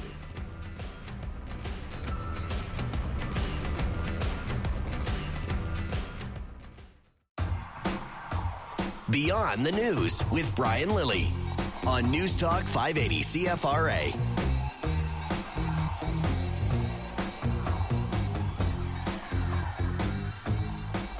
It's a little song called Pumped Up Kicks by Foster the People. A little more recent than the Beatles as well, but we're talking music. Um, not everyone's a, fan of this. Uh, Owen wrote in to say, Congratulations, Brian. You've now surpassed all Bell Media expectations for boring radio content. Nobody cares about American politics or what Justin is having for supper, but he's still listening because he just wrote to me again and said, Brian, maybe I'm mistaken, but I believe he is Sir George Martin. I'm talking about all kinds of music tonight because it is one of the things that brings people together. It's one of the things that gives us joy in life. I was saying that I made my kids study U2's Pride in the Name of Love because it's a song its lyrics are they're not just hey i want to hold your hand it's a great beatles song it's fun and there's a lot of there's a lot of great pop songs that don't mean anything but this is one that talks about Martin Luther King Jr. It talks about Jesus. It talks about being betrayed with a kiss. It talks about love. It talks about not giving up. All of that in a pop song. I don't know if you've ever seen the, the movie Music and Lyrics. Um, it's a fun little rom com with Hugh Grant and Drew Barrymore. And she wants to be a writer, and he's a faded pop star. But he talks to her about what a song can do for you. What a song can do for any one of us. And that's what I'm asking you. Still have time to take some calls. 521 Talk, 521 8255, or star 580 on Bell Mobility.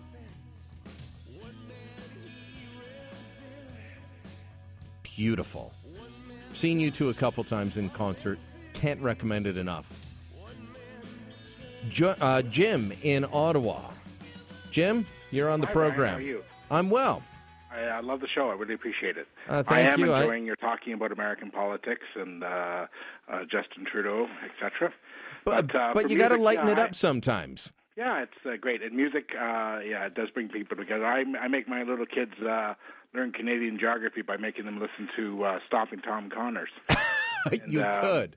He's got a song called "Name the Capitals," which names, and then my uh, six-year-old knows every every provincial capital in the country. So uh, oh, wonderful. and stuff like that. So, Uh, but uh, You, you got to you got to show them the Animaniac song too, though, where they go around the world and name all the countries in a song because kids get addicted to doing that one. Oh, I don't know that one. I'll do that one. Yeah, you. look up uh, Animaniacs Countries of the World in YouTube, and you'll laugh your head off. It's a it's a cartoon from the '90s, bit of a cult following. Great. And uh, but uh, very funny. It's, it's aimed more at adults, but the songs are always very good for kids. So Actually, I was just showing my kids another video by uh, they might be giants called uh, the Elements, and it's all about the uh, periodic table. Yep. So my six-year-old again was knows that uh, AU is gold and FE is iron and stuff, all from uh, they might be giants. But um, but it's not Constantinople. Your favorite right. music, my friend?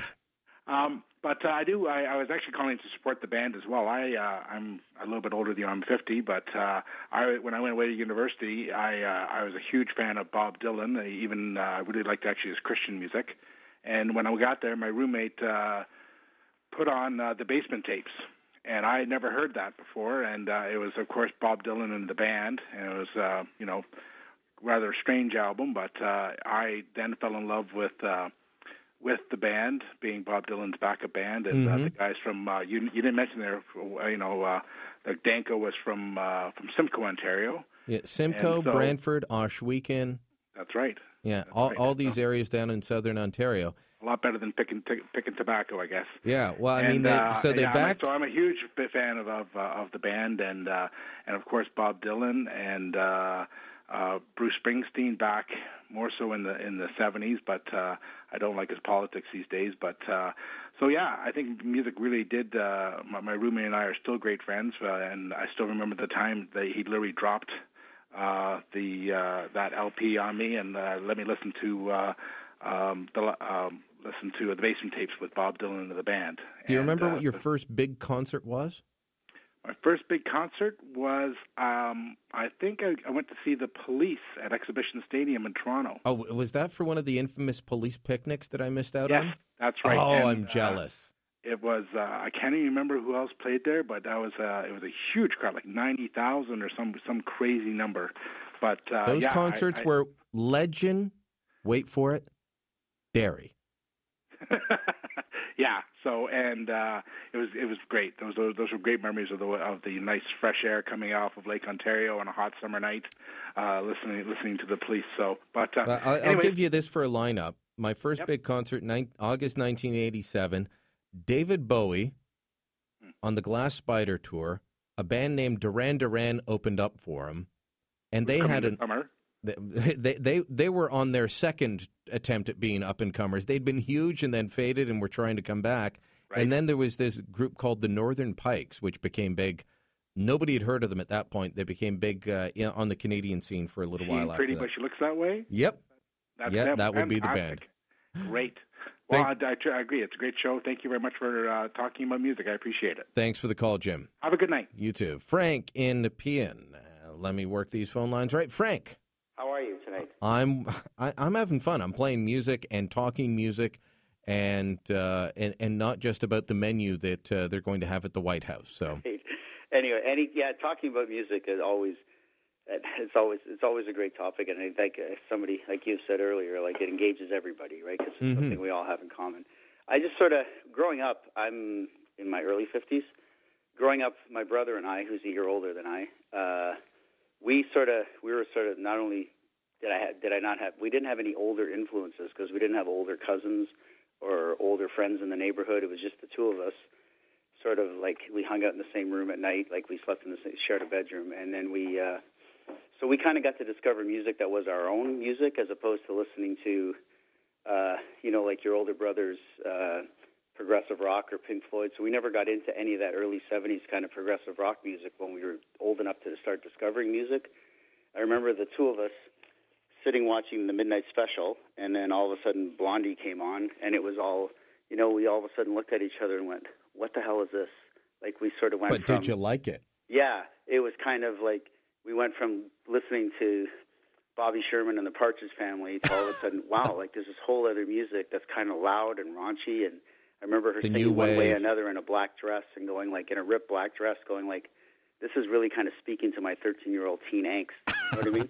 Teen angst or something else, Frank? Well, and, you know that as well, but but then all of a sudden you start to discover this other music, right? That was that with that, and I think it was because it was because we didn't have older cousins or friends or or older or older siblings to you know to make to let us that forced us to listen to Pink Floyd and what every other what 17 and 18 year olds were listening to at that time.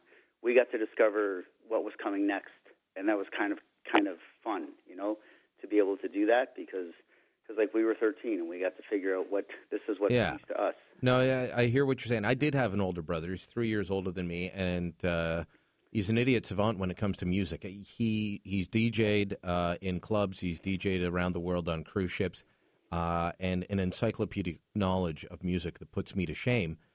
Um, but you know, we would uh, explore music together and go to concerts together. So just after that. Um, that '87 concert I mentioned with Bowie, I, I went and saw you two with them. And Right. uh, do you remember your first big concert? Well, my first big concert, I didn't. I only, I got to go to it because it was Styx, and I got to go because my brother, who's I said a year older, he got to go to he got to go see Queen within a night at the Opera tour the week before, and the next concert, my mom wouldn't let me go to that one, but she let me go to Styx. I hated Styx, I still do, but it was the one I was allowed to go to. But I do have a good concert story. My Sure. first year, second year university, James Brown was playing at Barrymore's, and a friend of mine got to, yeah, James Brown was playing at Barrymore's, 1981, 82, somewhere in there. Oh man! I know, and I was sitting there. I had to write an algebra. We got tickets, and then, but my friend of mine, he only got tickets for the. He had two shows, one at seven and one at eleven, and he only got tickets for the seven o'clock show. And I had an algebra midterm between six and eight o'clock, so I was sitting there at about six o'clock, six thirty. I'm looking at the paper, and I'm looking at my friend standing outside the door, and I'm thinking. I can take algebra next year. I'll never get to see. I'll never get to see James Brown again. So I handed in the paper and I left to go watch the concert. You know what? From And an it was worth it. academic It was it. standpoint, uh, bad choice. But from a, a life standpoint, probably the right one, Frank. Hey, they did. They offered algebra next semester. I had no problem taking it next semester. I, I remember the the Who coming around on one of their farewell tours. I think it was in grade twelve, and uh, in in eighty nine, and half the class was going, and we had a math exam. We tried to convince the teacher to move the math exam because, quite literally, half the class was Right. taking the GO train or GO bus into Toronto to see the Who play. They wouldn't move it. oh, jeez. But Yeah, so we all went. We got in really late, and we're very tired for the exam. But like But you and your it. James Brown story, so worth it. and it, where you you're, you're where you should be right now. So it was w- w- more than worth it. Right. All right. Thanks for the call, Frank. Have a good night. Bye bye. Thanks to all of you for your call tonight and your emails, including those of you telling me how boring I am. We'll be back at this tomorrow night. A little bit of JT, the other JT, to play us out. Is Beyond the News. I'm Brian Lilley on News Talk 580 CFRA.